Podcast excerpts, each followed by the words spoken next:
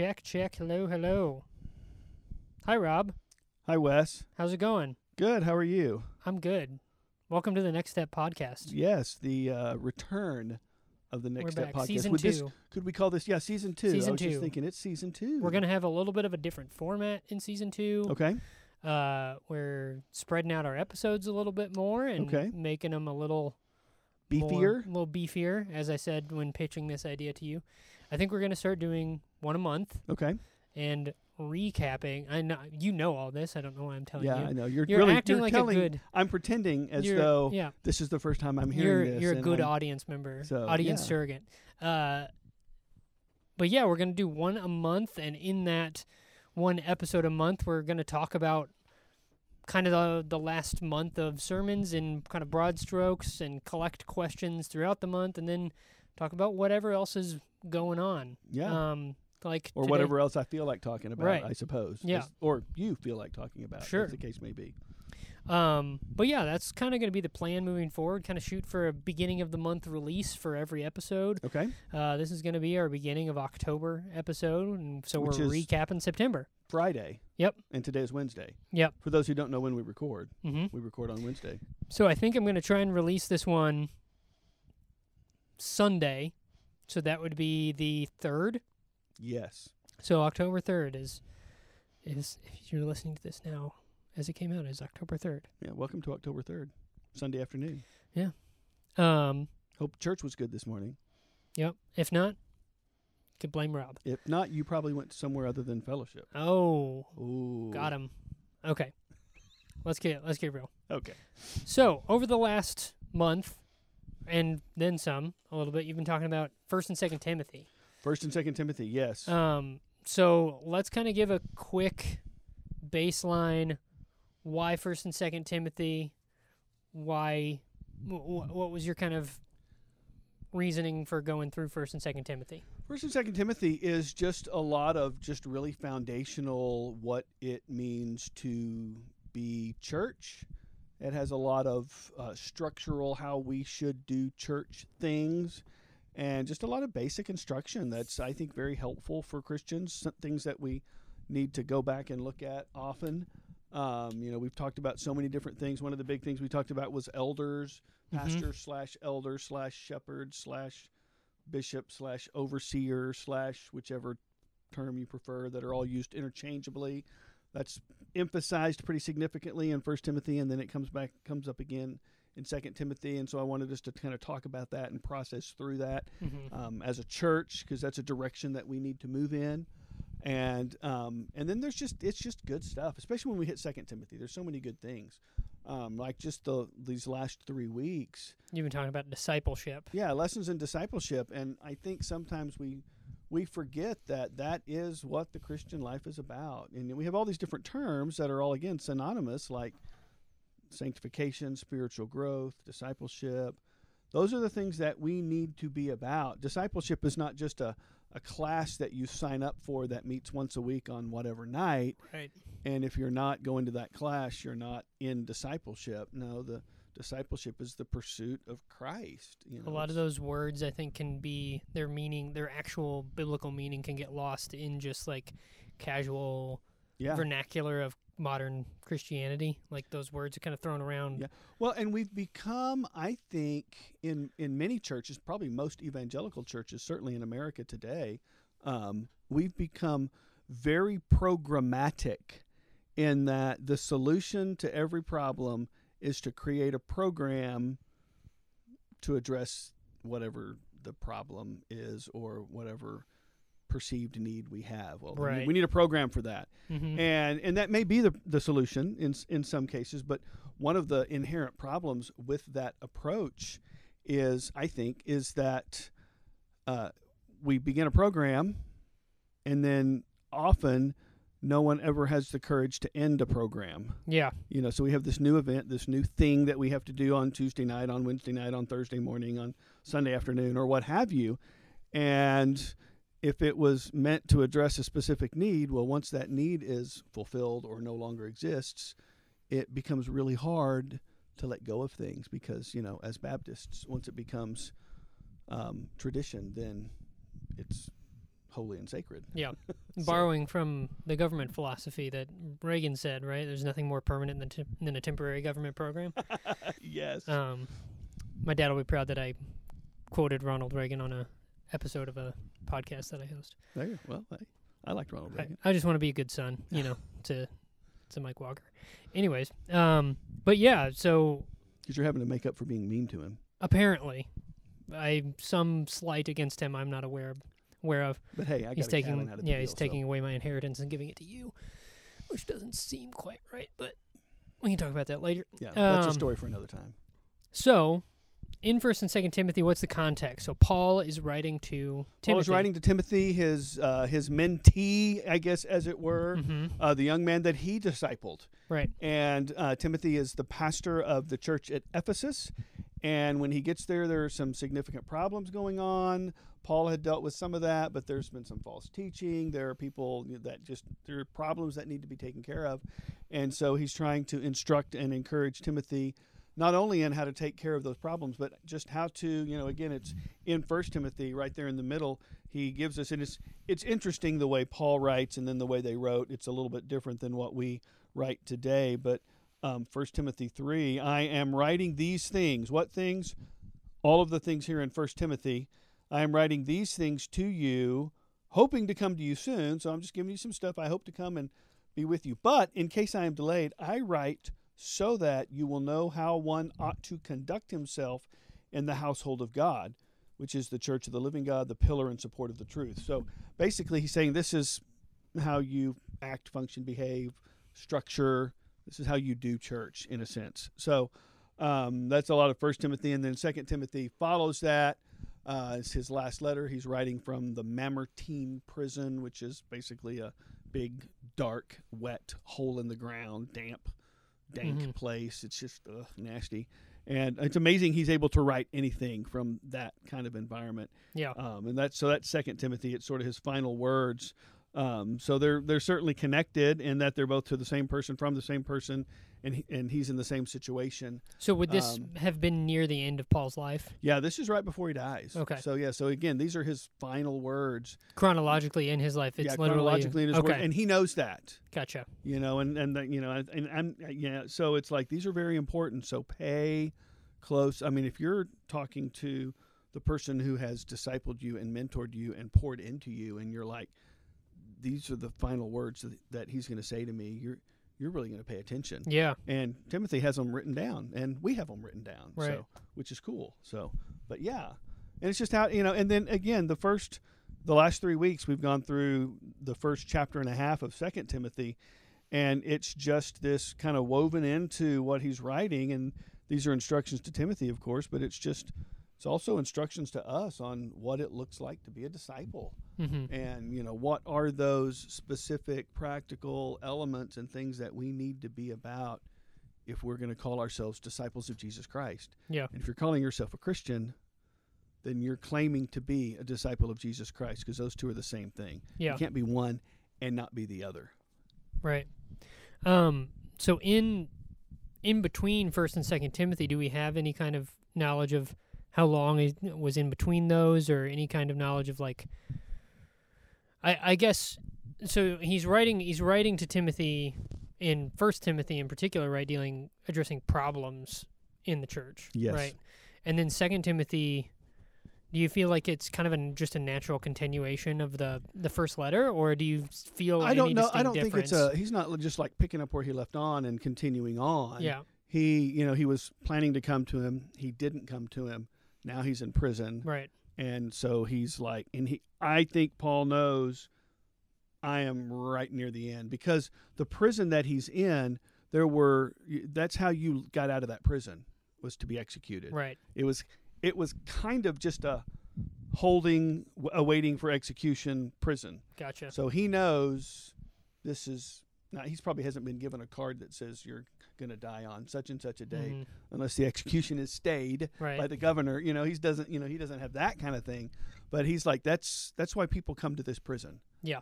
is to await execution. So So is that so I- in Paul's mind, he knows this. This is this is it. These are man. These are and there's there's some important, significant things here that you know that that I'm looking forward to when we get to you know three sixteen. Right, all Scripture is breathed out by God and profitable for teaching, reproof, correction, and training in righteousness. You know that's that's that verse is quoted all the time. Right, you Mhm. hear that constantly. That's in Second Timothy three.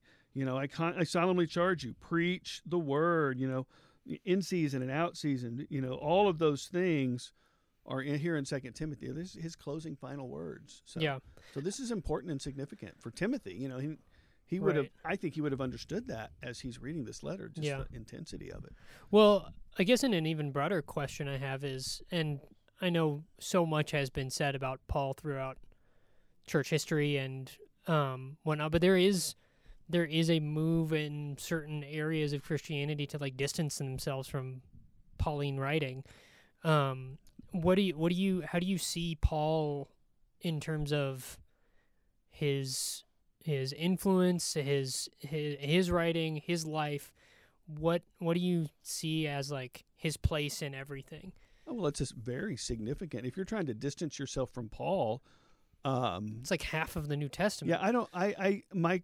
I would have to quote R.C. Sproul. What's wrong with you? Right. you know, I mean, well, that doesn't even make sense because, um, I mean, we know so much about Paul, and we know. Uh, I mean, yeah, he wrote half the New Testament. hmm So to distance yourself from Paul is to distance yourself from half of the New Testament. And I feel like he's so integral in articulating so many principles Yeah, and I mean- doctrines in Christianity I mean, that Romans. If you distance yourself from Paul, you you you step away from Romans, arguably the most important book in the New Testament. Yeah.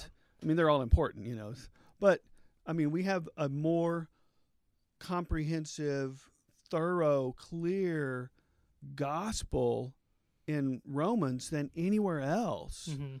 You know, that's his kind of magnum opus gospel presentation. Is would you say he's probably one of the first theologians, quote unquote, in the way that people might the way cat- that we would maybe understand it today. yeah Uh, yeah, probably. I mean, certainly, I think he was probably one of, if not the most intelligent man to ever live. Mm, I mean, he essentially had the entire Old Testament memorized. right That's why, and and that's one of the cool things is he just he seamlessly moves in and out of the Old Testament in his writing. Right? You know, it's just like he's writing and then he's quoting the Old Testament and then he's back.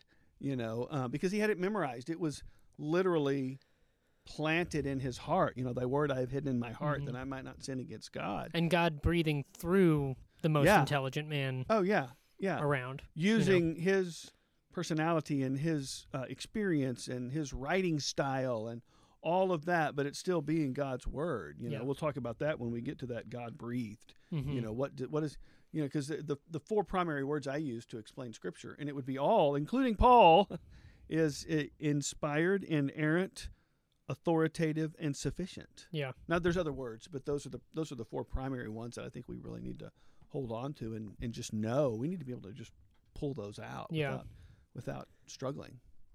Well, too, we were doing this on our Wednesday night men's study.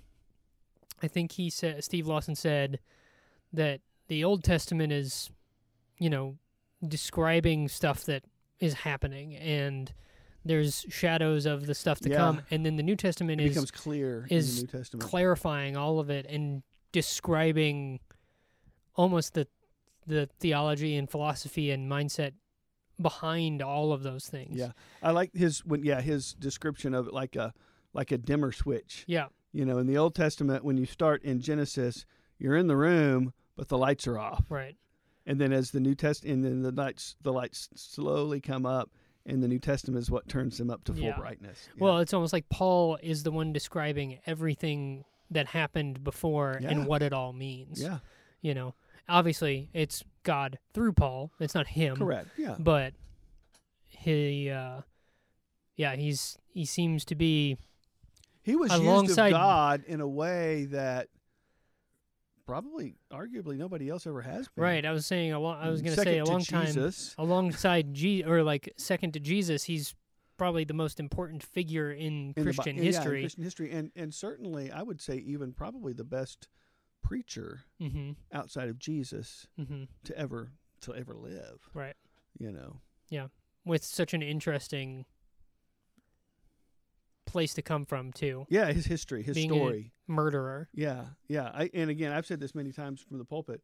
I don't think the the memory, the reality, the the the the weight of his murdering and imprisoning and persecuting Christians before he got saved, I don't think that ever left him. Mm-hmm. I don't think he ever got over You that. see it in his writing. He knew he was forgiven, you know, so he didn't wallow in sin and you know roll around on the floor. Oh, you know, I can't function now because. But I don't. I think the weight of his past he carried with him, Mhm. you know, and I, I it was, you know, it, it drove many things Yeah. too. So- I was listening to uh, someone today talking about The Great Divorce by C.S. Lewis and how Lewis, in that, shows that there are murderers in heaven and there are quote unquote good average people that give to charity and good, do good things moral in hell. people in hell. Yeah. Right. And it just goes to show it's like it doesn't matter the the things you do. It matters your your salvation in Christ and your faith in Christ. You yeah. know. Um Well, scariest verse in the Bible, right? Um, well, now I can't find it. I'm in a different Bible now. Yeah, not everyone who says to me, Lord, Lord, will enter the kingdom of heaven, right? Many will say to me on that day, Lord, Lord, in your name did we not prophesy and cast out demons and do many miracles and give a lot of money and go on all the retreats and go on all the mission trips and put the the I love Jesus fish bumper sticker on my car and mhm, post on Facebook uh, the I love Jesus post this if you love Jesus right. you know did I not do all of those things and then I will declare to them I never knew you Yeah. wow Yeah. And uh in that same in that same discussion about great divorce, he was saying is like there's a woman that doesn't feel ready to go into heaven because she doesn't feel like she is dressed well enough. Mm. and that's what keeps her from going into heaven because she's too concerned about how she looks and how she appears even though to us in a worldly way would see that as like oh she's she's humble she she has shame about but no it's knowing you are forgiven in spite of all of that stuff not allowing it to like essentially lewis saying get over yourself oh like yeah we need to do that all the time yeah, and that was a, a central message in a lot of C.S. C.S. Lewis's stuff is get over yourself. Yeah. like it's not you you're you know, not nearly as important as you as think you you. think you are right. Yeah. Well, Um, and what is it? I've heard this before. People say, um, you know, uh, here's here's part of our problem. Other people don't think about you and what you're doing nearly Right. as much as you think they think about what you're doing and Mhm. saying. They're not worried about. They're not thinking about. They're worried. They're thinking about themselves. Yeah. Just like you are. hmm So Yeah. we were. Oh, what are people going to think? What are people going to think? They're not thinking about you. Right. They're worried about what you're thinking about them. Yeah. So Very rarely is someone thinking about you the things that you think they're thinking about. yeah. Very, very yeah. rarely. Oh yeah.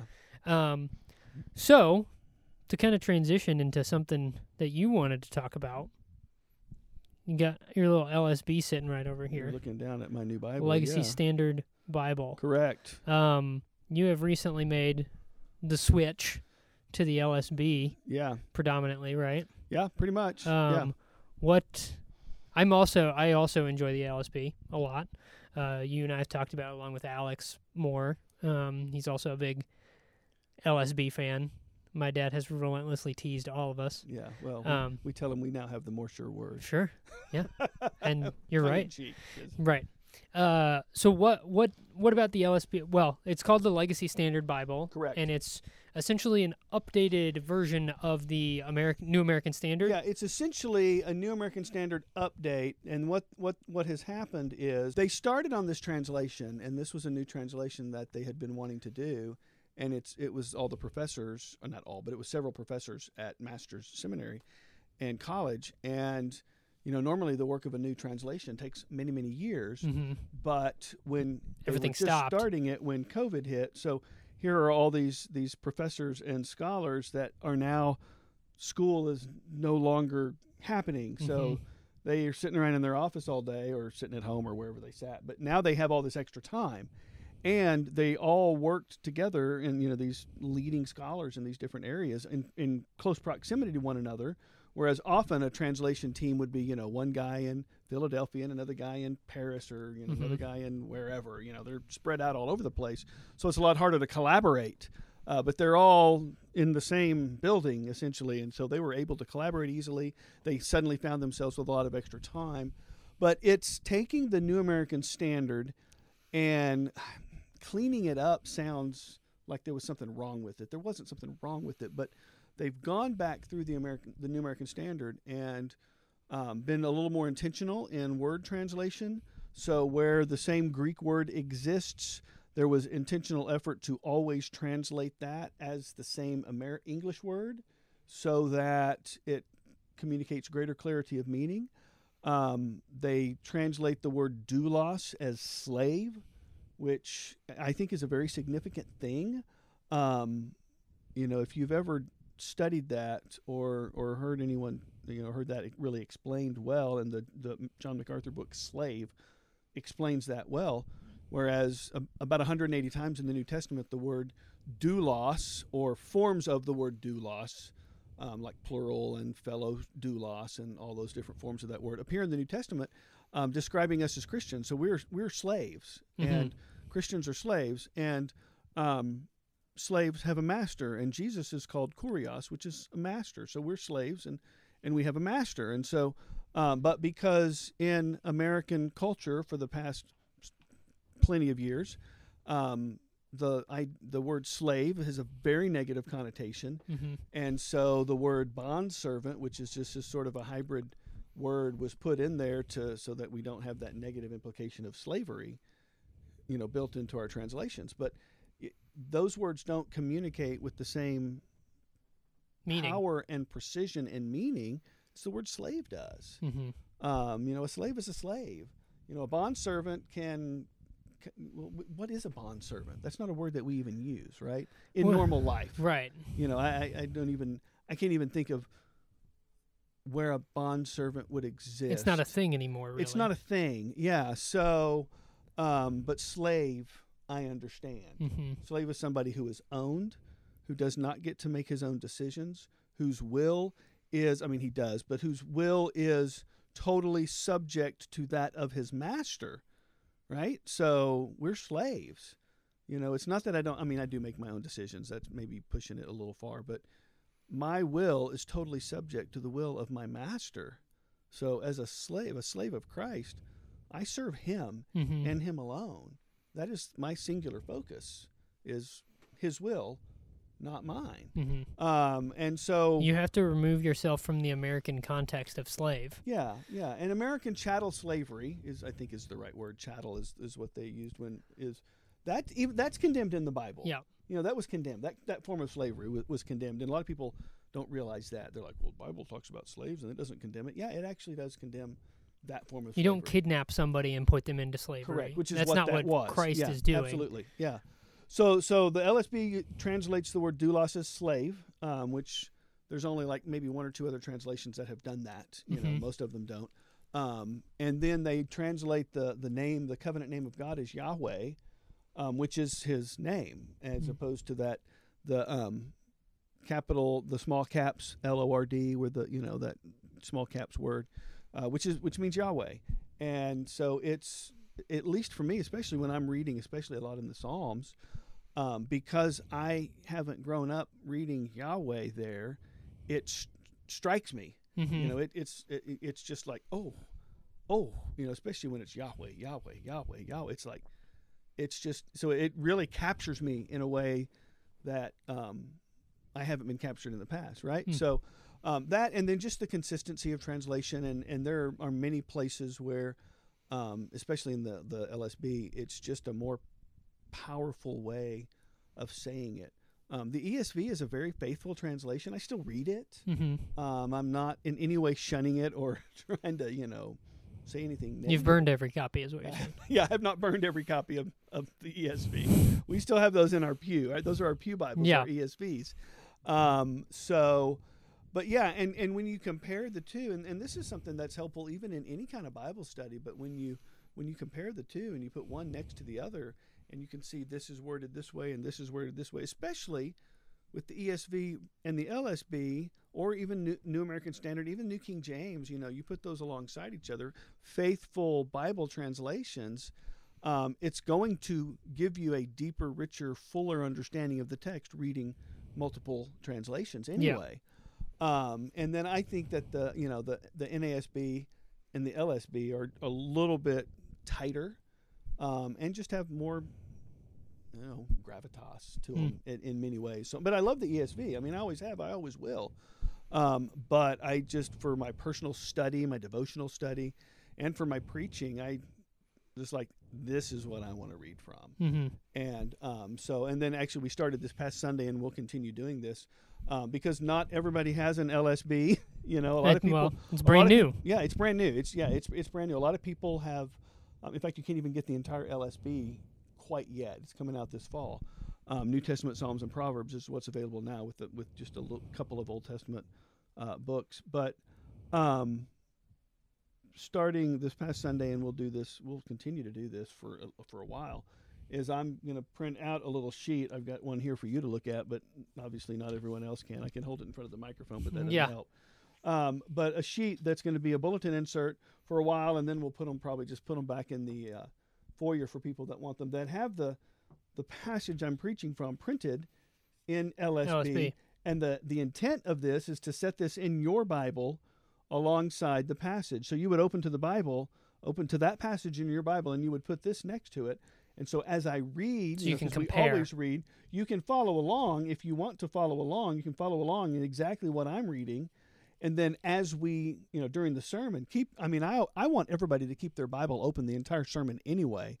Um, and I think it's good to have your Bible open during the sermon so that as we're looking at this passage and learning different things about it, you know, if you're an underliner, you can underline, you can make notes or whatever. Yeah. But then when you sit back down and you the next time you read this passage, the words are in the same place on the page and they've got those underlines and some people will even go in and write point one, two, three, four, you know, just mm-hmm. kind of these are the you know, kind of the division and all that. So ultimately I think it will help your own personal study to have heard it in one translation, even if all you even if you primarily read and study from the ESV or the New King James or, or whatever, we have a variety of people you know variety of translations out there that I know of. I'm personally King James only. Okay.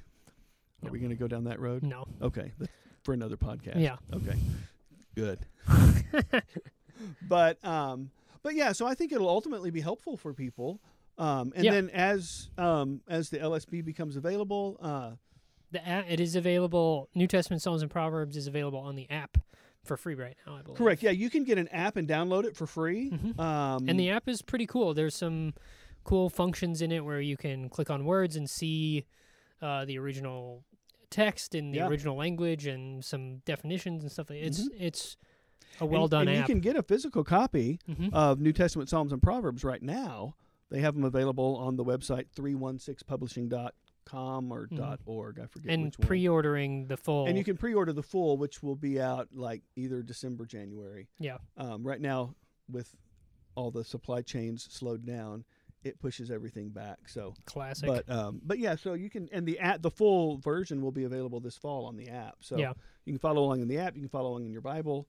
But uh, but yeah, no, it's a it's a great new translation. And again, I don't I don't have anything. I'm not in any way opposed to the ESV. I have to. I mean, I have preached from the ESV for over 15 years, um, so this wasn't you know this wasn't just a fly by night decision. Sure. It's like, but I think I think this will be helpful because it's more powerful. Yeah. Yeah. So. Well, cool. Um, there's one other thing that you would want to talk about if you got time. I mean, we have.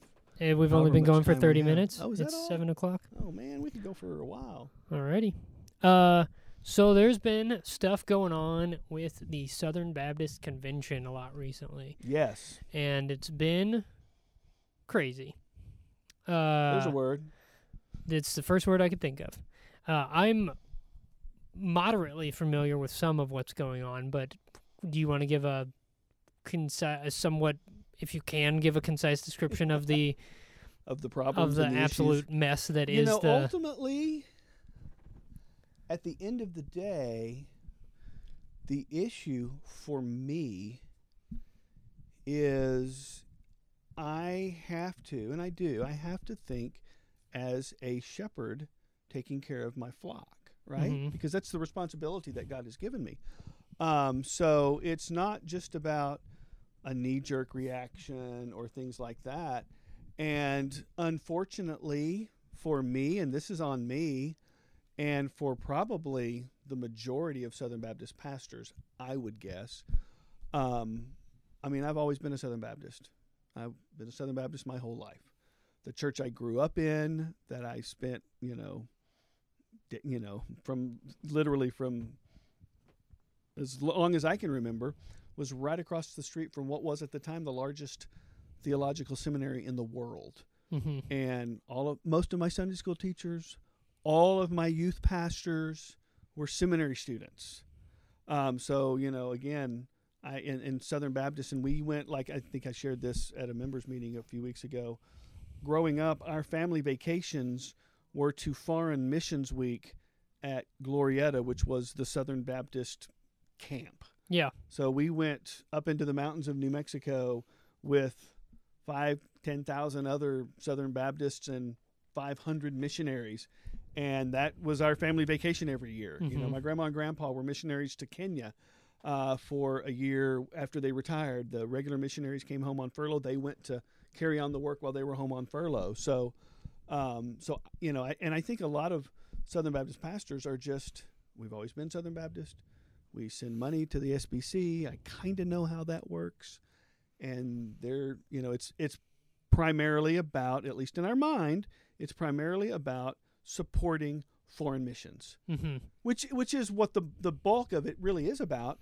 And It's what um, it, what's the it's what the convention is supposed to do, right? Yeah, yeah, it's, It's the it's purpose. it's the foundational principle of cooperative giving. Yeah. They call it the cooperative program, but cooperative giving is, you know, a little tiny church of 25 people can't support a missionary, Right.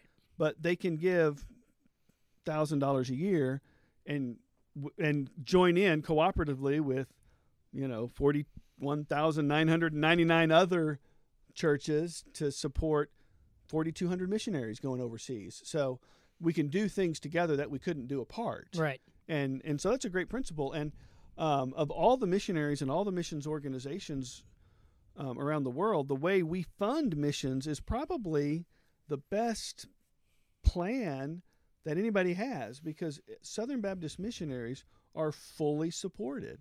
They don't have to go around doing fundraising and doing Yeah. all that. They can just go and be on the mission and focus on you know sharing the gospel and whatever in whatever context they're doing that. So that that part right there is a really good thing. And it's a unifying aspect of a bunch of churches that might have a lot of differences. Yeah, Like oh, even within the Southern Baptist denomination, there's differences between yeah, there's churches. a there's a there's a yeah the the um the Baptist Faith and Message, which is our doctrinal statement, is written intentionally broad, so that you can have a little bit of variation in there, but as long as we're sharing the gospel, right? Know, we have we're unified and we we agree on the gospel. There are some secondary and tertiary issues that we can have disagreements on, as long as we agree on the gospel. Those central you know those central issues.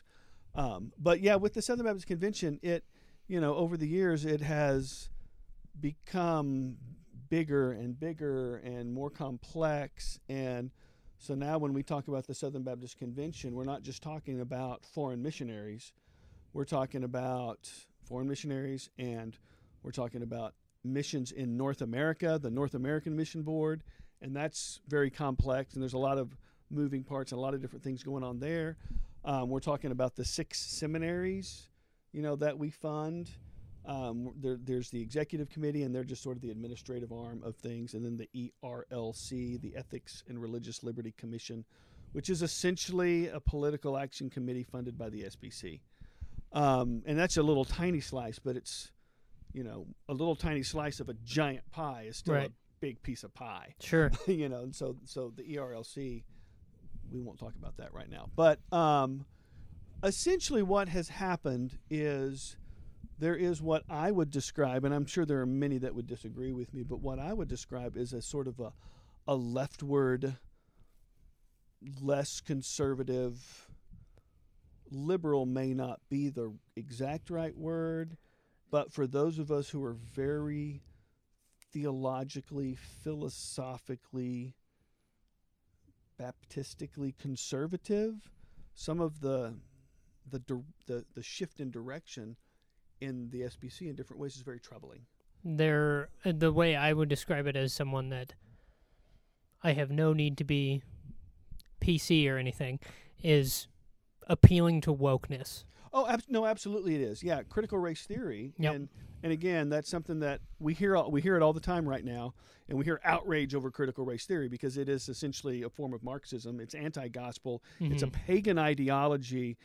Um, period. It's it's yeah, it's bad. Cri- It's a here- secular religion. yeah. Here's what you need to know about critical race theory. Critical race theory bad. hmm Anti-gospel, anti-God, bad. Yep. And um, And racist to boot. and it is yeah it's inherently racist in and yeah it's it's that's the ultimate irony isn't it Mhm. that the thing that claims to be the solution to racism is actually exceedingly racist hmm um, and woke or social justice all those terms which is just the sort of the hot button thing now um, there is this trend among many and many in leadership in the SBC to be racially Appealing, aware, yeah. culturally sensitive. They appeal to that, and I would say it's what is described in Jude as is it is a pagan philosophy that has crept in unawares.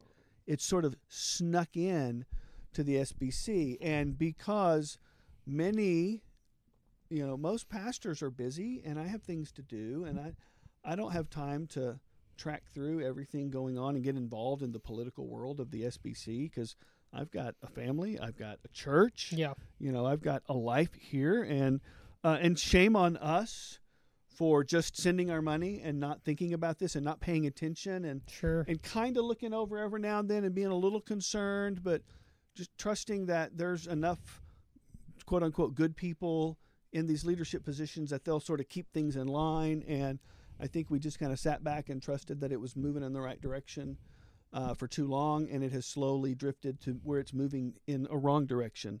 Much more um, rapidly too. Yeah, it's gotten yeah, it's gotten a lot faster. I mean, even uh, yeah, there's many in leadership that are more interested in um, appeasing the woke crowd than they are in just being faithful to the Lord. I mean, know? in the last the last two years in particular, also have accelerated a lot of stuff in the political wor- world in terms of directions that things are moving left or right. I feel like the last couple years have just like stepped on the gas pedal for all of that Oh, yeah, stuff. Yeah, it's like we're full speed ahead. hmm And you know, like one of the things that kept one of the phrases that I heard a lot. I didn't. I wasn't able to go to the Southern Baptist Convention, the annual meeting in Nashville, but we sent four messengers from our church. Uh, but one of the things that was repeated often um, was we need to be aware that the world is watching. You know, so they were like, in what we do, in what we say, in the the resolutions and decisions we make, the world is watching. And what I would respond to that is, okay, yeah, but we need to be a lot more concerned with the Lord who is watching than the world who is watching. Because the Bible tells me that the, the world will hate us because of Christ. And if I'm more concerned about what the world thinks of me than what than pleasing the Lord, as which was actually in the passage, right? Mhm. You know, a good soldier pleases the one who enlisted him. A good disciple focuses on pleasing the Lord. I mean, I don't want to intentionally or knowingly offend someone if I can help from help it. But I'm I, but that's a that's not But if it's coming from the Bible, absolutely you don't no. I know that there are things in the Bible that will, will inherently offend people. Like hmm homosexuality is a sin. hmm That is that's offensive to some people. right? And I'm sorry, but it's what the Bible says. It it it, it is, right? Abortion is murder at all stages. Hmm Even, you know, it, you know, and, and the, the the Texas heartbeat bill is, you know, that's that's the big that's the big hot hot topic right now, Sure. right? You know, and it's like, well, you can detect a heartbeat as early as what, 6 or 7 days, Six I think. weeks. Well, I believe. it, but but the, it's a human. It's murder before those 6 days are up. You know, now most people don't know they're pregnant for those first few days. You know, so I, I get all the stuff with the Texas bill, and, and but it's murder from the moment of conception if you intentionally end it. hmm Period. Period. There's there's there's no caveats to that. Right. Abortion is murder every time. hmm End of discussion. There's a good uh, And that's offensive to a lot of people. right. That's offensive to probably a lot of people in Southern Baptist churches. A good side note if you're interested in that topic and the idea of incrementalism versus abolishment. Abolition, yeah, abolition. There's a yeah. very good episode. I always plug him. Doug Wilson has an episode of his uh, podcast yeah. talking about incrementalism and the and abolitionism, um, and how those two can accomplish the same goal eventually, and how to kind of reconcile these two movements in Yeah. in the same on the same side, and how to. uh, Yeah. It's a very good episode of that. So well, and the hard thing for me um, is for the my my whole life essentially, it's been incrementalism. yeah, I mean, that's just that's been what the pro life movement is, and I never thought about it as incrementalism. That just, you know, it's just like okay, the pro life movement. We're you know we want to undo Roe v. Wade. We we want no abortion anytime, you know, and you know you're we take the ground where we can get it. Essentially, yeah, and um, and so it's only recently that I've even become aware of the whole abolitionist movement. It's like, oh well, well, yeah, of course that makes sense. Yeah. I thought I, I heard Jeff Durbin talking about it on a podcast, hmm um, explaining abolitionism in a way that I had not heard it explained before. That was like, oh, that's that was helpful for me to Yeah. really put it together in a in a really in a good way. Right. So, Anyways, but yeah, but anyway, so yeah, I don't know. That was a rabbit trail. There's a little bit. somebody bring rabbits in here. Mhm. Just- There's like four rabbits. there's four rabbits in here. Back to the SBC stuff. Um, there are many, many um, issues with the SBC. It seemed like it got hyper political at this meeting. It got very political at this last meeting, and there was a lot of what we can probably best describe as political shenanigans Right. Going on. Because there we- was a an election of the yeah, new because president, it right? was it was yeah. That's part of the critical the critical aspect of all this is that. Um, and and we've seen this in in what they called the conservative resurgence back in the like late seventies, early eighties, um, when um, the Southern Baptist Convention was kind of moving in a liberal direction, and the issue then was the the authority, the inerrancy of Scripture really was the primary issue. And one thing that we know historically is that anytime a denomination or group of Christians or individual Christian, really for that matter, lets go of the inerrancy of Scripture, that is step one on the slippery slope of abandoning so many yeah principles. I mean, if you let go of the in, the inerrancy of Scripture, why even open your Bible at all? yeah Right? If this is not the inerrant Word of God, inspired, inerrant, authoritative, sufficient Word of God, then I don't even need to own it. hmm But if it is, then I better wrap my life around its words and I better read it again and know what it says and dig into it because this is God's word. You know, what Yeah. I mean, so so uh, that was a that was a very significant issue, and um, and it took eight years to really pull the SBC back in a conservative direction.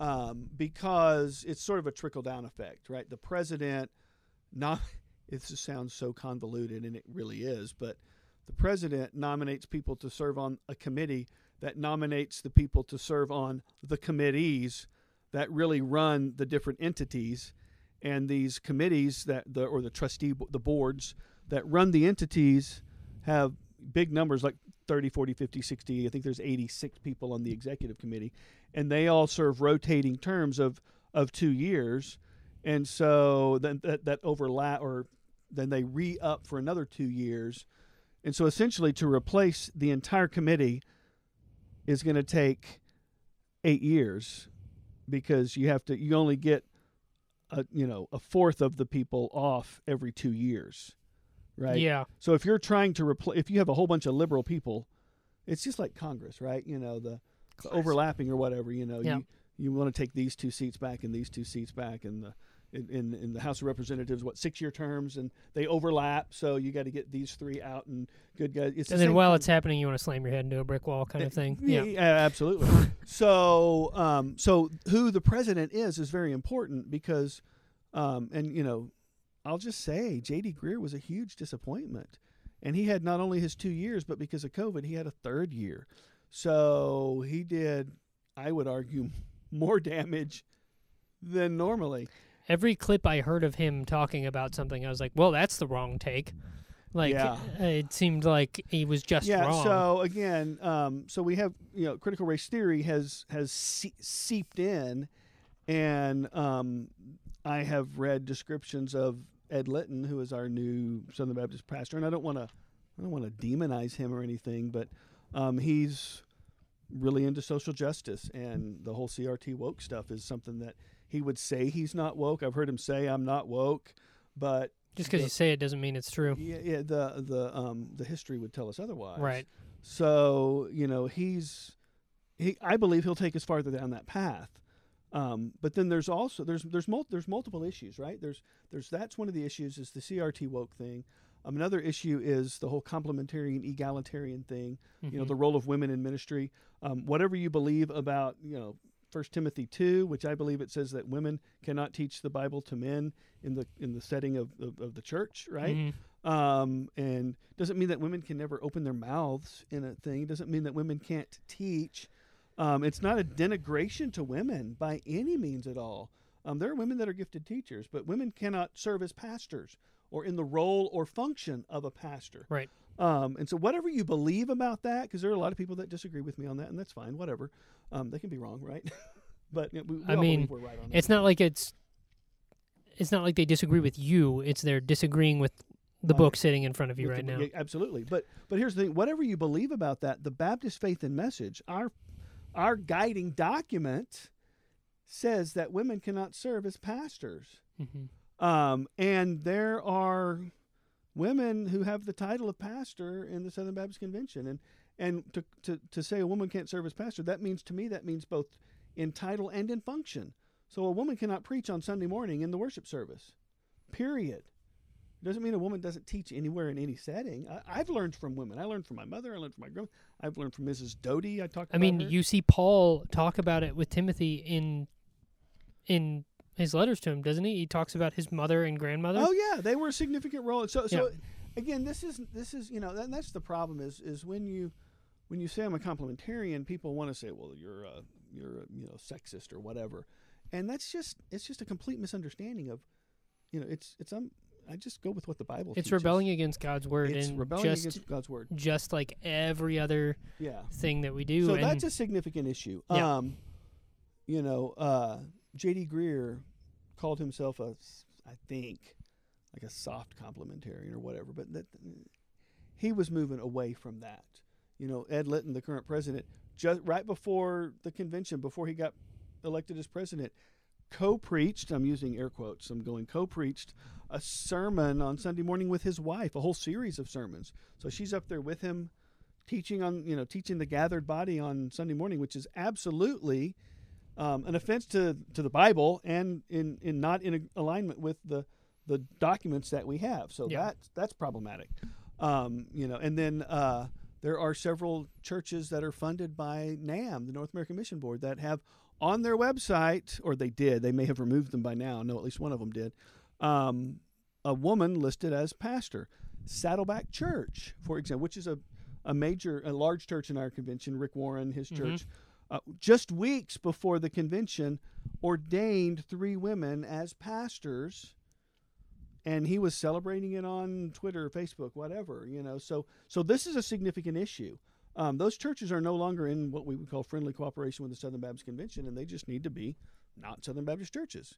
If Yeah. you want to have a woman pastor, first of all, you don't have a woman. Like John MacArthur said, well, that church has no pastor. This is a great way to put it. But um, again, it's it's not a, it's not a. What's the word I'm looking for? Sexist, misogynistic. yeah. It's yeah, it's not a. It's God gave two different roles to men Correct. women. Yeah, and we need to and embrace those roles. also i think the thing that Well, I heard someone say this one time that God gave men the role, the responsibility role of teaching because probably naturally we wouldn't want to do it. and and women would. And that's not a bad thing. Yeah. But so God God is always calling us to do the exact opposite thing that we naturally want to Very do. often, yeah. You know, Maybe not always, but No, no, a- but a lot of right. times. Yeah, yeah. and so like a, a man naturally I I my personal experience being a guy naturally we just want to like hang out and chill and not I don't want to worry about doing the the responsibility thing it's- I'm just gonna hang out here. It's fine, and I don't want to be responsible for all these people that I gotta teach and all this. Nah, but that's exactly what God calls some men to do because it's uh, it's following in It's His, his footsteps, plan. right?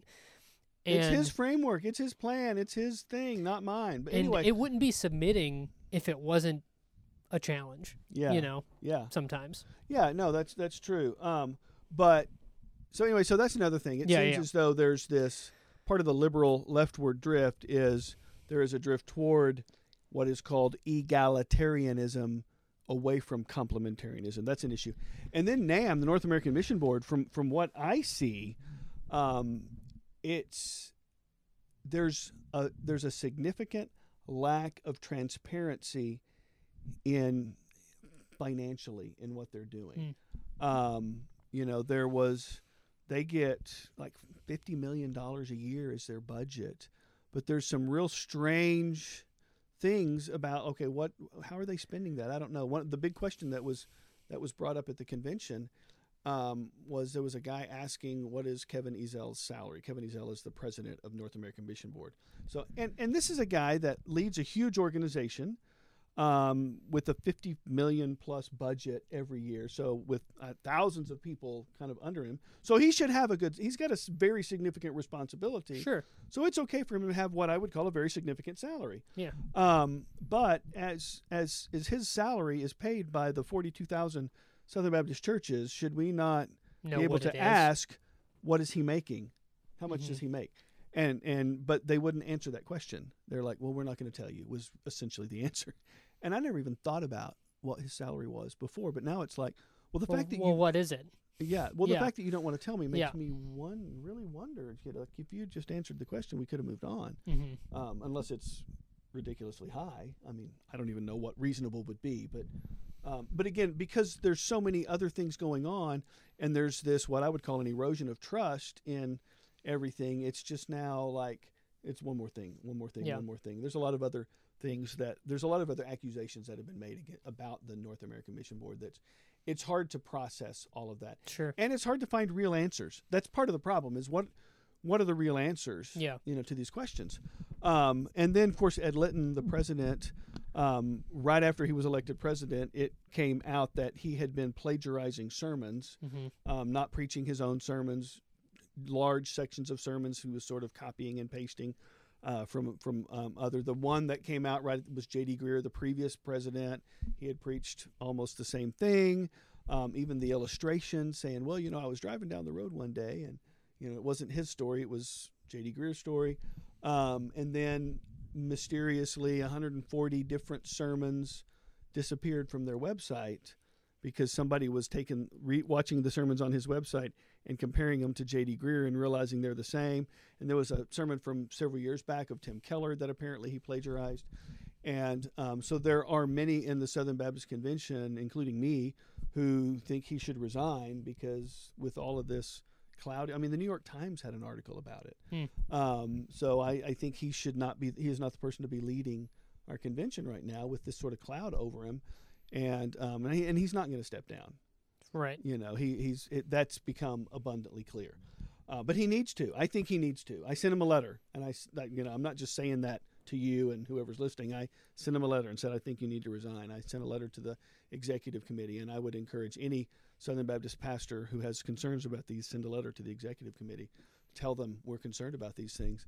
Um, so because it's again that's so, and we as a Southern Baptist Church have for the 60 years that we've been a church funded the Southern Baptist Convention. So what's You the do? Is there a plan moving forward? There is, and I'm going to talk about that on Sunday right after church. Hey oh, So you'll have to come to church on Sunday that stay 15 minutes after this the is being aired. Oh yeah, that's true. If you're listening to this, you just heard You me know talk about this, so you already know the plan. So I could actually talk about the plan, but I just told you about the plan. So why tell Why you what I just about it? told you? Yeah, Yeah, I definitely know it. yeah. So Yeah.